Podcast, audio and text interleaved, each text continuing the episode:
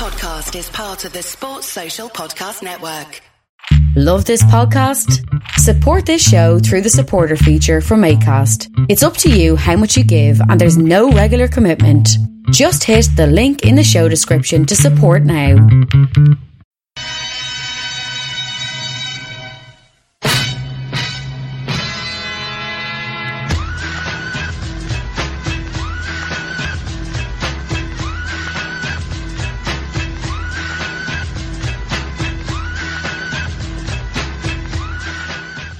Six of the first eight games in this Premier League season have already taken place, and it appears I am already guilty of overrating some teams, underrating others, and maybe not being very good at predictions. Uh, welcome to the Two Footed Podcast. We're brought to you by EPLindex.com and, of course, LibertyShield.com, a VPN provider. Check out Liberty Shield for all your VPN needs. Now, uh, it's been a pretty hectic weekend of Premier League football, but it's not yet over. We do still have two games left to take place. We have Sheffield United against Wolves at 6 p.m. today and Brighton against Chelsea at quarter past eight. Those will be two exciting games, but there's already been plenty of excitement this weekend. The games kicked off with Fulham against Arsenal. And there's two ways to look at this. Number one, Arsenal were good. There's no way around that. Arsenal were good. Couple of defensive lapses early, settled down, played great football, created chances. Aubameyang looks lethal, absolutely lethal already at this early point in the season. I thought his goal was magnificent. I thought his all-round play was excellent he just looked like he's on a different level again this season. He is going to be a problem for absolutely every, everybody. But for Fulham, their problems run deep. That is not a Premier League team. I didn't understand the decision to leave Mitrovic out of the starting 11. He comes on well into the second half and immediately starts ca- causing Arsenal problems. I think Scott Parker's made a massive mistake in not starting him in this game because you could see from early that Gabriel looked nervous and he made a couple of poor errors in the first 15 to 20 minutes. Then he settled down he had a good game. The goal the goal he got really helped him. Once he got the goal, you could see the confidence just flowing through him. But early on, Gabriel was not playing well. And Mitrovic, I think, could have taken advantage of that. It was a really strange decision from Parker. I'm not sure what he was thinking. But the team he set up was a championship level team. It, it, it's that simple. Dennis Odoi is not a Premier League footballer. He's a hard worker. He's an honest pro. But we saw him the last time they were in the Premier League. He was a complete liability. He got exposed time and time and time again in this game. The centre back pairing, nobody should be confident about that as your Premier League centre back pairing.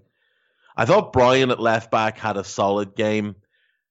Dealt well with Willian at times. Willian's movement makes him very hard to pick up. I thought Bryan did okay. Their midfield pairing was was fine, and you know they worked hard and they matched with the Arsenal pair quite well. But the three behind the one, and particularly that one up front, Kamara, he's a he's a better wide player than he is front player. Cavaleiro and Cabano, they really struggled to have any involvement in the game. I think they have at least three or four more needs in that team. I really do. I I, I had said uh, just get more goals, get more goals in the team, but they need to address the central defense division. They they do have an upgraded goalkeeper already sorted out with Areola brought in from PSG. So he'll be an upgrade at goalkeeper, but goalkeeper wasn't really the problem. The two centre backs, I would argue neither of them are good enough. They will argue they are, but I, they'll probably need to buy at least one. They need to get more creative out wide, and they need to get another goal scorer in the team.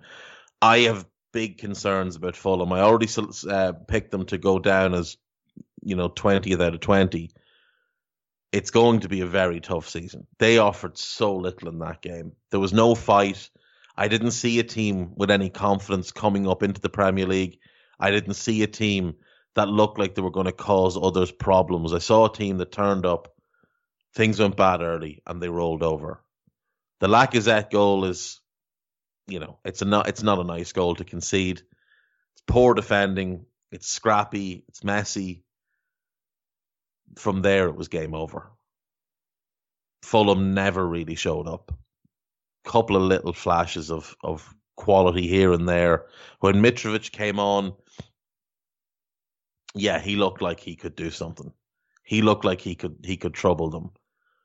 But other than that, very, very disappointed with Fulham on the opening day. I, I really think they're in for a long, long, hard season. Um, Crystal Palace were better than I expected, and a large portion of that is down to the fact that Wilf Zaha looks absolutely inspired.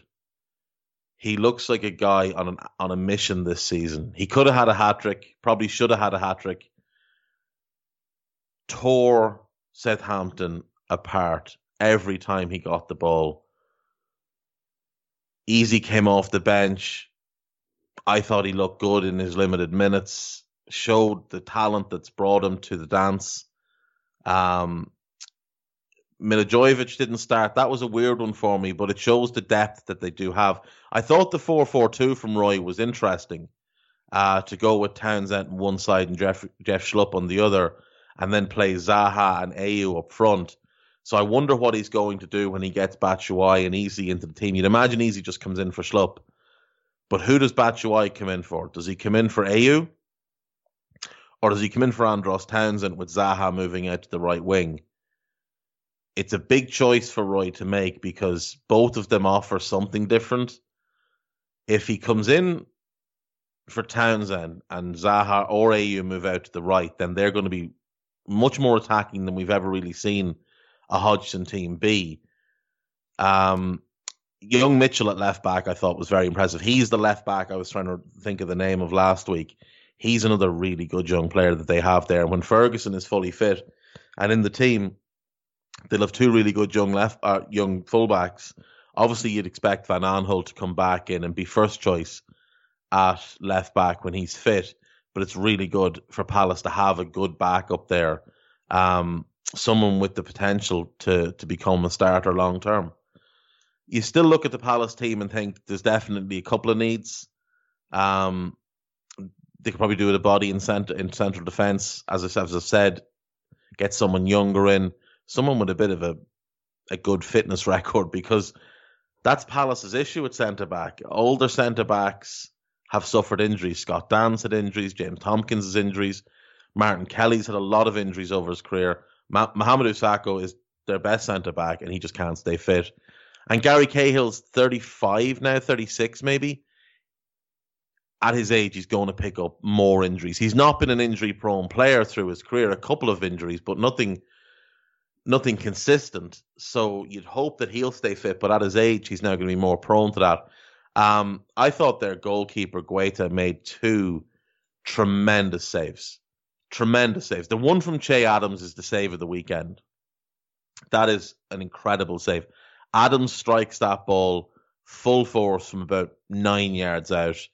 It's not an easy save by any means. It's down low. It's close to him as well. It's incredible reflexes gets down, strong hand, and gets that ball clear as well. Doesn't palm it back into a dangerous area, gets it clear. It's a, a brilliant save. And the three points was no less than they deserved. I thought Palace deserved to, to win here. Southampton showed some signs. There was some good moments for them. I think their their limitations in attack were highlighted though.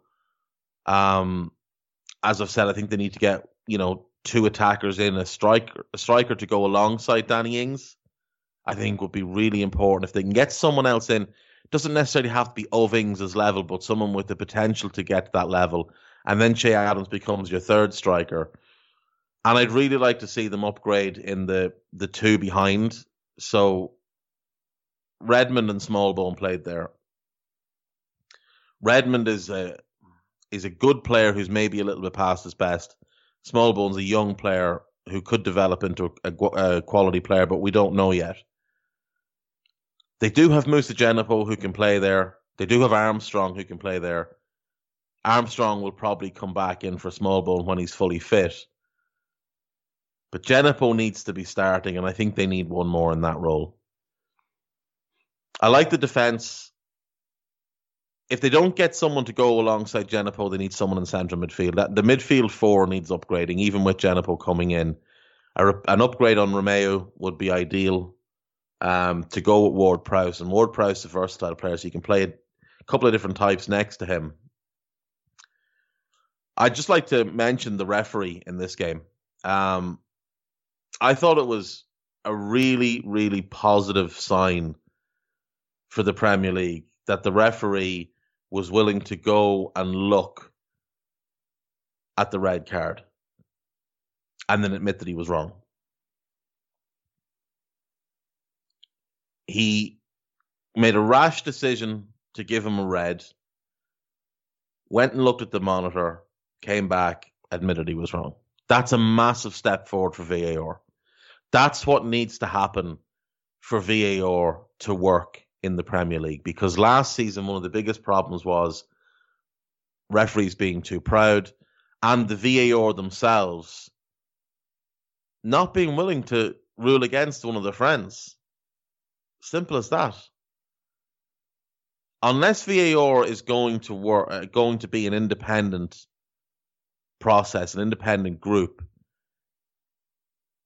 it's still unlikely to work properly.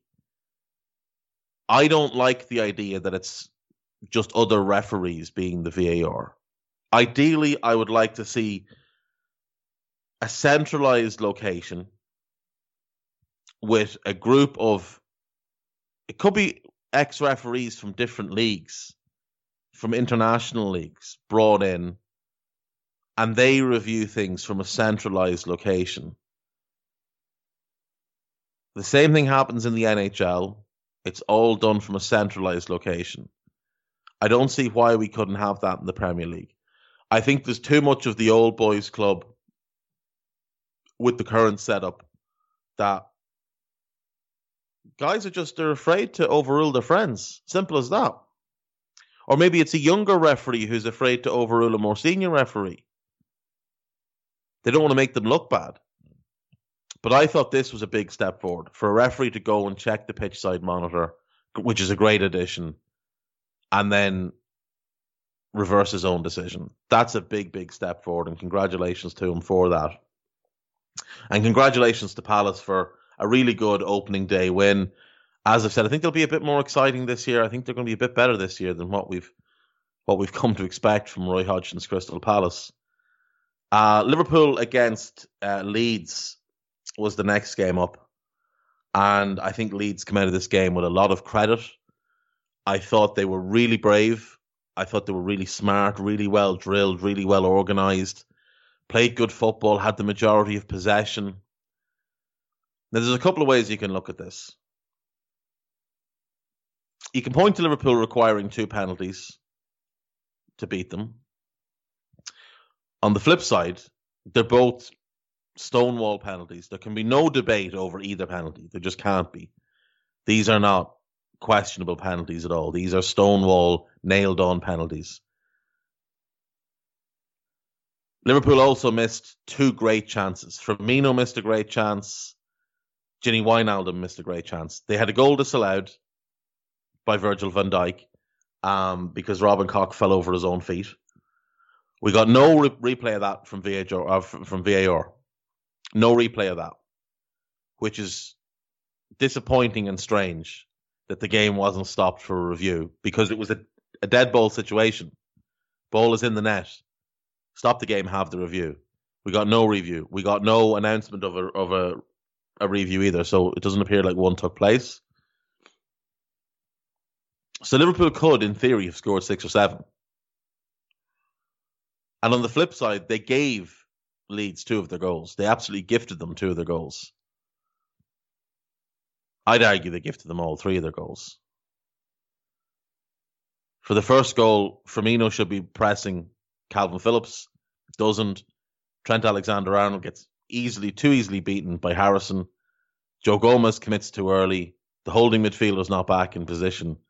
It's bad defending. Now, it is a very, very good goal, and you have to give Harrison an awful lot of credit.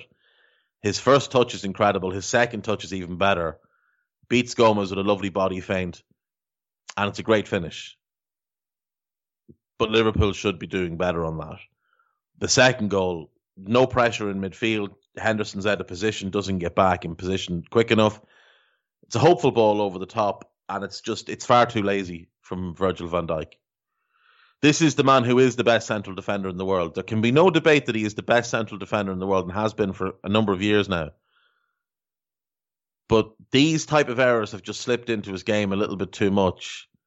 I say a little bit too much. It's happened twice, basically, uh, at Arsenal late last season and this game here. So it has happened twice. But it is just a little bit of complacency from him that you you don't really expect. He's normally so laser focused, so sharp. In this game, he didn't look he didn't look interested. He looked disconnected from what was going on. Um, but a, a big, big mistake. Patrick Bamford, good finish, but it should never have come to that. And then their third goal, Gini Wijnaldum and Curtis Jones just stand about watching Camille Glick run into space, and neither of them close him. It's a great finish. Really disguises it really well. Shoots around uh, the players blocking Alisson Becker's view. But Liverpool should be doing better on all three goals. Now you can argue Leeds should be doing better on the goals they concede as well. Um, but Liverpool were the better team in this game. I will say Leeds showed no fear, and that was great to see. They will they will go to every game this season and expect to win because that's the mindset they have. That's the mindset of their manager. And that's what I wanted to see Fulham do. Fulham were at home. I wanted to see, to see Fulham turn up and play like they belonged. And they didn't. Fulham turned up and played like they were glad to be there. Leeds turned up and played like Liverpool should be glad to be there. Leeds didn't care who Liverpool were. They played their game, thought Calvin Phillips was excellent, Harrison was good, Bamford caused Liverpool problems. Um, thought the defence had some shaky moments, but obviously it's not a full strength defence for Leeds. Uh, Struijk, the young centre back, looks promising, but just at the moment, probably not quite ready yet to play heavy minutes. Um, I, I would be confident if I was Leeds. You know, I would be really confident because they're going to sign a couple more. They had Rodrigo come on off the bench. Um, Tyler Adams came on off the bench. I will say as well, uh, very ambitious haircuts on behalf of Leeds. I think I counted six man buns. It's good to see. It's a modern world. It's a new era of the Premier League. Uh, it's good to see Leeds embrace that. The Yorda uh, contingent of Premier League fans probably not as impressed. The gammon, the Brexit, probably not as impressed. But uh, I like that. I like to see players just express themselves and you know in whatever way they want. If you want to have a certain haircut, have that haircut. Why not? It's your hair, not anybody else's. I hate this idea that players should just be as we expect them to be, live in little boxes. It, it it's not something that I, I would uh, subscribe to. Final game on Saturday. West Ham played host to Newcastle. Now I had said I expected a draw. But West Ham were much, much worse than I thought they were going to be. Much, much, much worse. Oh, oh, that's the worst performance of the weekend. And you can you can argue it whatever way you want. That is the worst performance of the weekend. They were shambolic, lost in defence, shapeless in midfield, pointless in attack. David Moyes has so much work to do. Much of it his own making. He leaves out Felipe Anderson. He leaves out Sebastian Haller. He plays Mark Noble as a 10 and sticks Pablo Fornals on the left wing. Both of them have stinkers. He sticks with a back four that just doesn't work, particularly the fullbacks. I think the two centre backs would work if they had good fullbacks, but they don't have good fullbacks. Worst fullback situation in the league. And you look at it, and they still haven't moved for anybody. Now, David Ornstein has a report this morning that they're looking at Emerson Palmieri. Now, that's got to be a loan because there's no way they can afford him. But he's not a good defender either. He's a wing back. He belongs in a back three as a wing back in a three. He's not a full back in a four. So whoever's looking at these players for West Ham is an idiot. Fulham just signed three centre back, th- uh, sorry, three fullbacks for a total of six million, all of whom would improve West Ham. Every single one of them would improve West Ham. Anthony Robinson would walk into West Ham day one and be the best left back there. Kenny Tete is a Dutch international. He's far better than any right back there. Ola Aina can play both sides. He's better than both than any fullback at West Ham. Oh, but they're looking at Emerson Palmieri. Why? Have you not watched him play for Chelsea? In a four. I've been hopeless. And the problem for West Ham as well is that no matter who they play on the left, be it Fornals, be it Felipe Anderson, they're not getting a whole lot of tracking back. So you need someone who, as a fundamental characteristic of their game, can defend. Emerson Palmieri couldn't defend himself. West Ham are lost. They're in major trouble. They need three really good additions, or they're they're dead before they start. Credit to Newcastle. I thought they looked balanced. I thought they looked really well prepared. They had a real idea of what they wanted to be. I liked the 4-4-2 shape. I thought I thought the back four functioned well. Manquillo and Lewis as fullbacks. Sort of alternating how they attacked as well. If one went, the other would stay, and vice versa. Um, the midfield was good. I thought Isaac Hayden had a really good game. He's a good player. He's an underrated player, and they got him signed to a new contract recently, so they should be very, very happy. Um, I thought the cuz Jeff Hendrick had a had a really good game, an assist and a goal. Really promising start for him. Really good start for Callum Wilson to get a goal on his debut. It's a it's a good finish. It's a poacher's goal he's the type of striker that relies on confidence to get goals. He'll always give you everything else. He'll give you his his work rate. He'll give you his running the channels. He'll give you his hold up play. That'll all be there no matter what. But when he's got confidence, he's a goal threat. And Newcastle need him to be a goal threat because there's not a whole lot of goals in the team. St. Maximin's not a big goal scorer. Almiron's not a big goal scorer. Andy Carroll's not a big goal scorer anymore either. And I thought Carroll played quite well. Had a couple of lovely moments. One lovely control in his chest, looped it over a defender. Disappointing finish, but it was a it's a good sign for Newcastle that Andy Carroll is at least showing a little bit of life because Wilson, Joelinton, there's two strikers. If, he, if they have him, at least they have a third body to throw up problems. Um, I'd quite like to see Joelinton come into that mix, that shape um, instead of Carroll.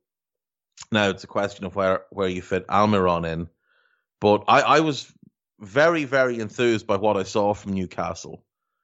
I thought this was the the best Newcastle I've seen in, in a little while. Um, I do want to just take a little sidetrack here and talk about something um, that took place on on the radio. Um, so Simon Jordan was on uh, a national talk radio station and was criticizing Ryan Fraser. Now, I, I agreed with most of what he had to say. I thought he went a little bit overboard, um, but I thought his, his points were valid in terms of Fraser's behavior last season, his actions last season, his lack of performance when he played, and then some of the strange comments he's made since leaving Bournemouth. I thought Simon Jordan was on point, but I love Steve Bruce calling the same radio show the next day and standing up for his player. I love that. Even though I agreed with the comments, I love to see a manager publicly come out like that and stand up for a player because that will get Fraser completely onside. There was some talk that Fraser was a little bit hesitant about the Newcastle move. He'll have no doubts now that he's made the right decision. And while I wouldn't be a huge fan of Steve Bruce as a manager, I've always felt he seems like a very good man and I think he's probably a really good man manager. I would imagine his players are very, very fond of him. I've never heard a player that's played under Bruce come out and say anything negative about him. I thought it was really good for him to just step forward and say, look, you know what? I'm going to back my player. You need to listen to what he has to say. He was there. He knows what happened. I'm sure he does know what happened. What happened? Whether he's telling the truth or not, or he's just got a different viewpoint uh, that's a different thing. But I just thought it was really good to see Bruce come in straight away early and back the player. Because too often we see managers throw players under the bus, and too often we see managers not being willing to go to bat when their players are facing public criticism. And I'll come on to a bit more of that later. Um, but I was just really enthused by what Bruce did big weekend for Newcastle. Great to get three points on the board early. Um, they may be better than I thought they were. Truth be told, they may be better than I thought they were. Uh, speaking of someone who's worse than I thought they were, is West Brom. Uh, if Fulham have a lot of work to do, then so do West Brom. This was the epitome of rolling over uh, and offering little or nothing. 35% possession at home, one shot on target. Just not at the races, not posing a threat to, to Leicester. I, I didn't even think Leicester played all that well. I thought they had some moments where they looked really good. Uh, it's big for Castagne to get a goal in his debut. Vardy gets off the mark, two penalties. Um, I thought Harvey Barnes showed moments of being back to the form he showed in the first half of last season. Thought Dennis Praet had a couple of good moments. And I thought it was impressive that they kind of patched together a defence. Uh, Wilf Ndidi had to play at centre back. Uh, Castagne played right back, and James Justin played out, out of position at left back. So they patched that together. But West West Brom offered nothing. They offered nothing. Um,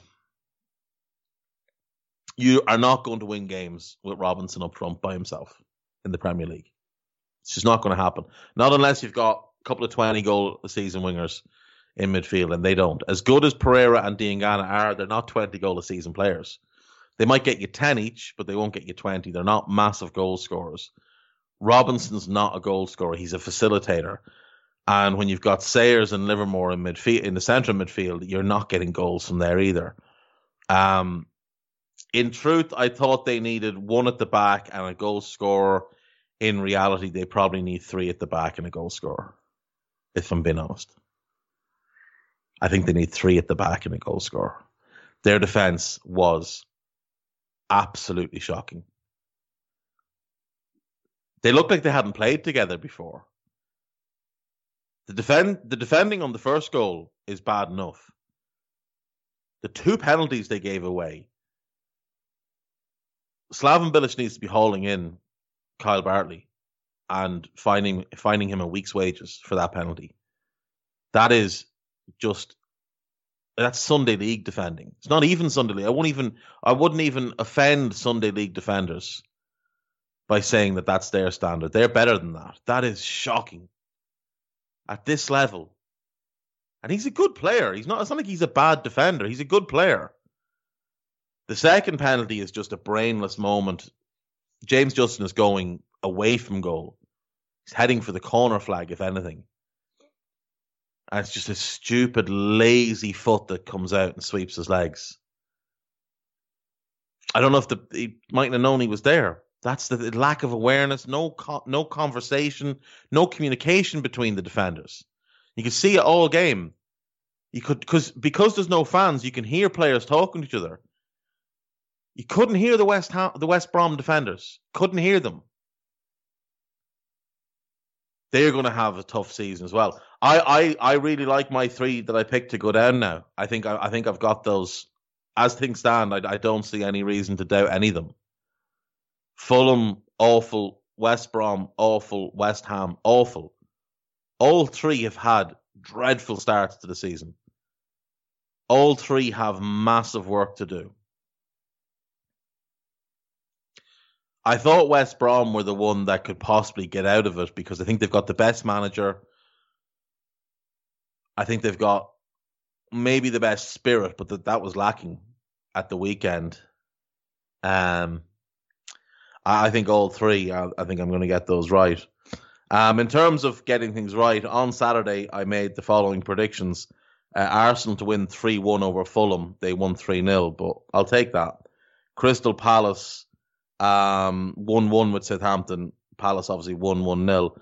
I had Liverpool beating Leeds 2 1. It was a much more entertaining game than that 4 3. I thought West Ham would at least get themselves a point at home. I think they're screwed now because their next run of games is absolutely horrendous. I had that as a one all. As it turned out, uh, Newcastle won 2 0. And I had West Brom winning 2 1. And nothing of the sort happened there was three goals in it, but they all went to Leicester. Um, again, two nailed on penalties, not penalties you can dispute. And maybe, maybe just maybe Brendan has has gotten things right with them. Now they're going to have tougher t- tougher tests. That game's not a reflection of anything. West Brom were not at the races. It's it's a very easy win for Leicester, but congratulations to them. It's a good three points, gets them right up the top of the table after the first game uh, second after Arsenal, of course. And then the final game of the weekend. This is Fulham were bad, but I expected Fulham. Like I don't expect much from Fulham this season. West Ham were bad. I don't expect much from them this season. And West Brom were bad, but again, I'm not expecting a whole lot from them this season. It's two newly promoted teams and one team with appalling owners, a fractured dressing room, no new incomings on their, I think, fifth manager in the last four years. I don't expect a whole lot from West West Ham. I expect a lot from Spurs, though. I really do expect a lot from Spurs. And that performance at the weekend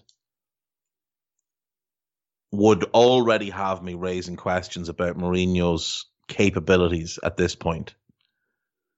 Now it's only a one 0 defeat, and that's fine.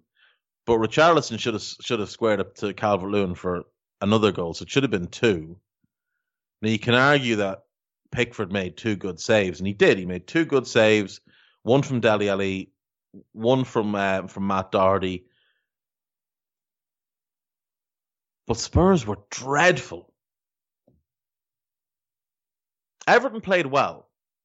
They weren't great, but they played well. Spurs were terrible. They looked completely shorn of any sort of creative notion. Now, admittedly, no Lo Celso there. He's probably the most naturally creative player since Eriksen left. But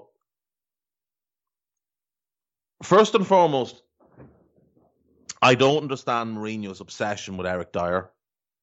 I really don't know what that's about. He tried to buy him when he was at United for 40 million.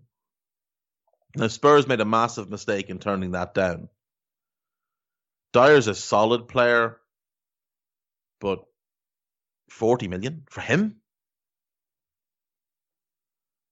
He's slow, he's ponderous, he's barely played centre back in his career at the senior level. Certainly since moving to Spurs, he's played largely as a holding midfielder. When he has played at the back, he's played largely in a three. And I suppose looking at it, with Doherty just given free free reign to bomb forward, the idea probably was that Alderweireld steps across and Dier plays the middle of a three with Davies tucking in. However, Toby Alderweireld looked incredibly slow in that game. He looked like he's aged a little bit more than we would have expected. Um, Doherty, I, I said as soon as they signed him, I don't like this signing. He's a wing back, not a fullback. He can't defend. And that was proven through over and over and over again. Richarlison had him on toast. 10 attempted take ons, 10 successful take ons. Didn't even have to take him on most of the time. Just went and stood where Doherty was meant to be. Stood in the right back spot. Doherty was 15 yards too far up the field with no idea of where he was meant to be. And Richarlison just had a field day. He was the best player on the pitch by a country mile. Spurs looked looked lost. They they looked like they had no purpose. They didn't look like they had a real plan of how to create anything. They were trying to use the pace of Lucas and Son uh, to get in behind the fullbacks and maybe get cutbacks for Kane and Dele. It didn't work. I don't know why you'd start Lucas Moura over Steven Bergwijn. I don't know why when you're pulling Dele Alli off at halftime, and I assume, I assume it was because he was injured. Because even though he wasn't playing well, he wasn't your worst player. But I assume it was because he was injured. The decision to bring on Musa Sissoko at that point is unforgivable. That's another one he's got a weird obsession with that he insists on having on the pitch all the time, despite the fact he's four out of ten most weeks. Now, last season might be a might be a difference for him. He might have been six out of ten most weeks, but it, he's one of those players that just flatters to deceive all the time. He offers nothing other than he's big and he's strong and he runs fast. And when that doesn't work, he doesn't know what to do. He doesn't offer anything. But to bring him on, that's a cowardly decision by Mourinho. That's what that is. It's a coward's decision. You've got Eric Lamela on your bench. You've got Steven Bergwijn on your bench. And you've got Tanguy Ndombele on your bench. And you, you reach for Sissoko.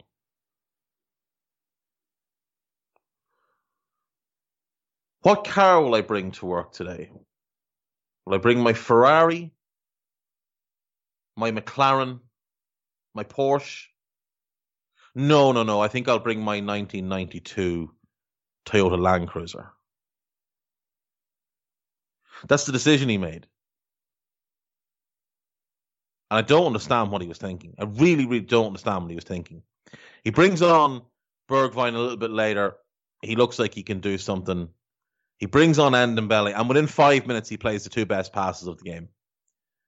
Within five minutes, he looked like the most creative player on the pitch, other than a certain James Rodriguez, who I'll get to. But Spurs, that is not acceptable. That performance is not acceptable at all. And we are going to have to start asking questions of Jose if those performances keep up if that's going to be what Spurs are going to be, that's not going to work then. That will not work. Um, he needs to get over the obsession with with Dier. Davinson Sanchez should have been in the team. Simple as that. And Davinson needs to play on the right of the centre back pairing because Doherty can't defend.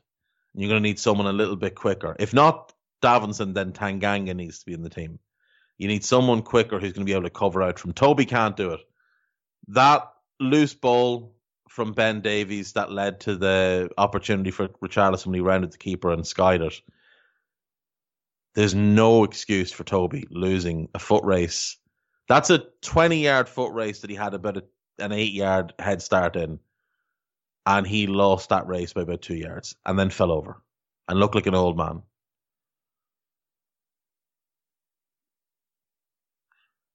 For Everton, they should be really pleased with their afternoon's work. Really, really pleased. They gave up two good chances, but aside from that, the defensive shape was good. Um, I thought Michael Keane had a good game. Yerry Mina was was very good.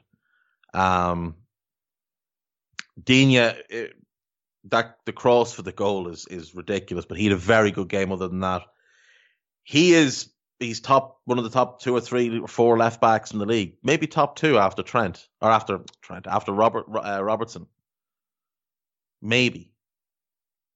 He's very good going forward. He's got great delivery. He really does.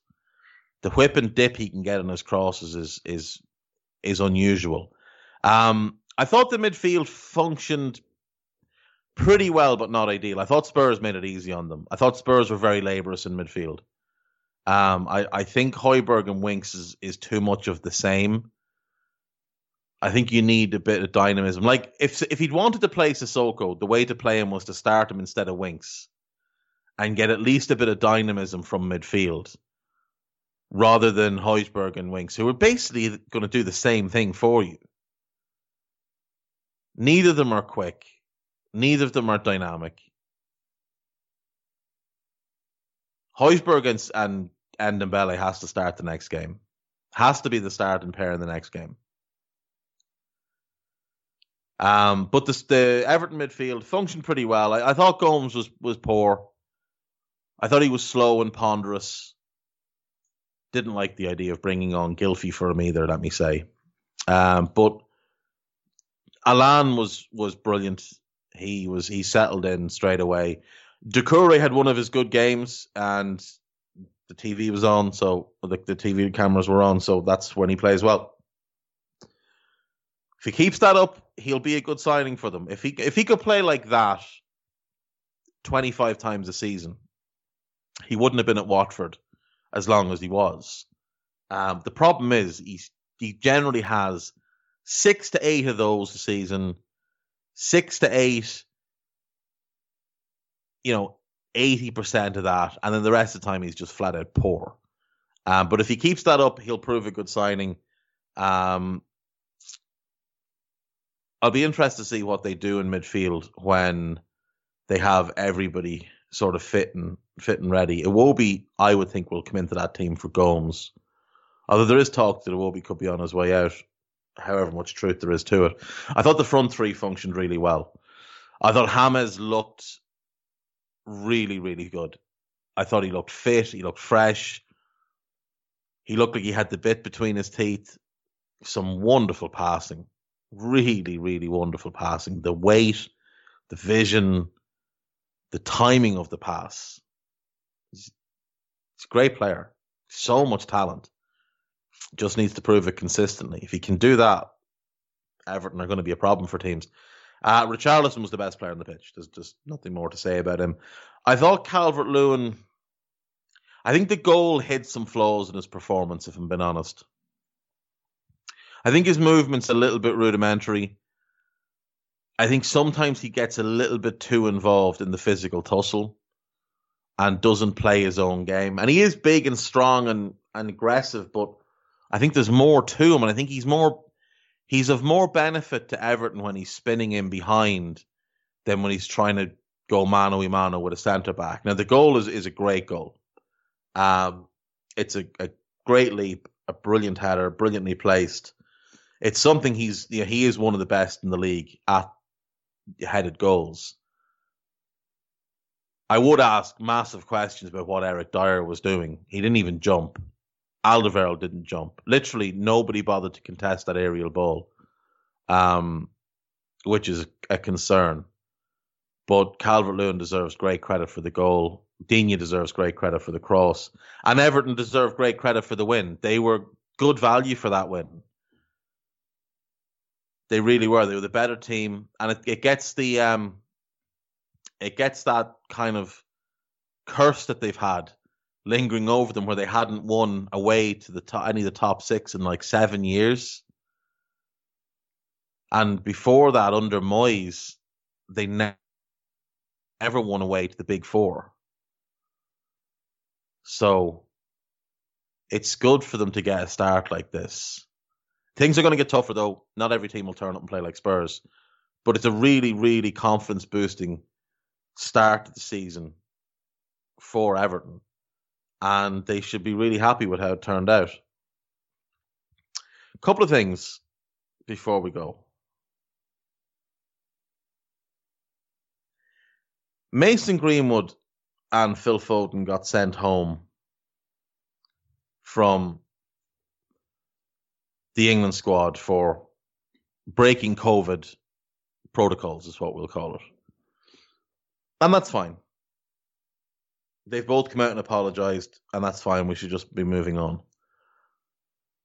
But then a certain newspaper digs up, I think it's a Snapchat from two or three years ago of Mason Greenwood inhaling laughing gas or nitrous oxide and makes a big fuss of it. And Greenwood's had to come out and apologize again. Now, if this happens under Alex Ferguson, Ferguson is, is out in, in the media and he is absolutely reading the riot act to all journalists and editors involved in the publication of that story. He is probably getting United's legal team to look into any and all ways that they can they can file a suit against that newspaper. I haven't heard a word from Ole Gunnar Solskjaer about it. Not a word. Your 18 year old striker is being ragdolled by the media, and I haven't heard a word from you. Steve Bruce's 26 year old winger, who just got criticized for doing things that he did, football related things that he did, and Steve Bruce is on the radio defending him. Mason Greenwood was 15 or 16 when that video was taken. So, first of all, the media are highlighting a child, and the manager's nowhere to be seen. It's disappointing from the manager. It's a disgrace from the media outlet. It's a disgrace. And we've seen in recent years what's happened to other young players like Raheem Sterling who are continually picked on and badgered by certain aspects of the British media. We've seen the impact that's had on them. And we've seen the impact it's had on the idiots in the crowd who think, well, the media has a pop at them, so I can have a pop at them, and I'll just say whatever I want because that's cool now. You're going to do the same thing to Mason Greenwood. He was 15 or 16 when that video took place. It's completely irrelevant to his life right now. This is a young man who could be the future of your national team. He should be embraced. Instead, he's tarnished. Did he do wrong? Absolutely. He's 15 or 16. It's not relevant to him now. He wasn't a professional footballer at the time. He was a kid doing what kids do. If you think your kids don't do it, you're lying to yourself.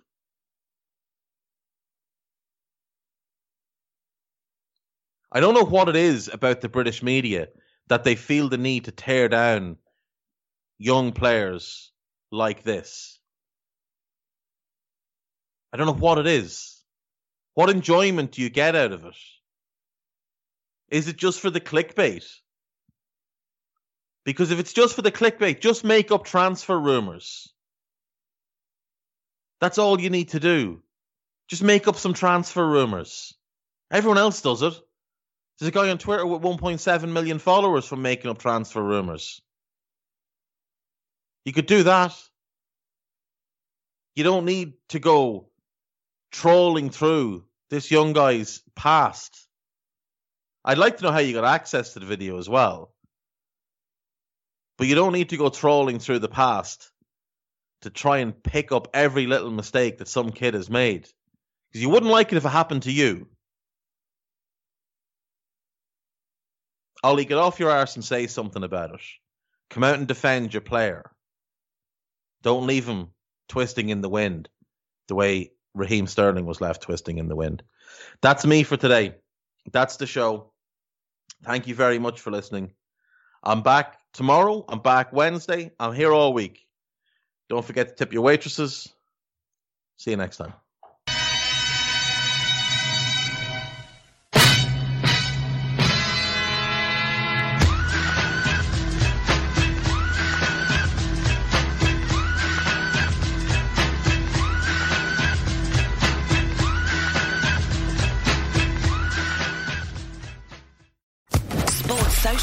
Podcast Network.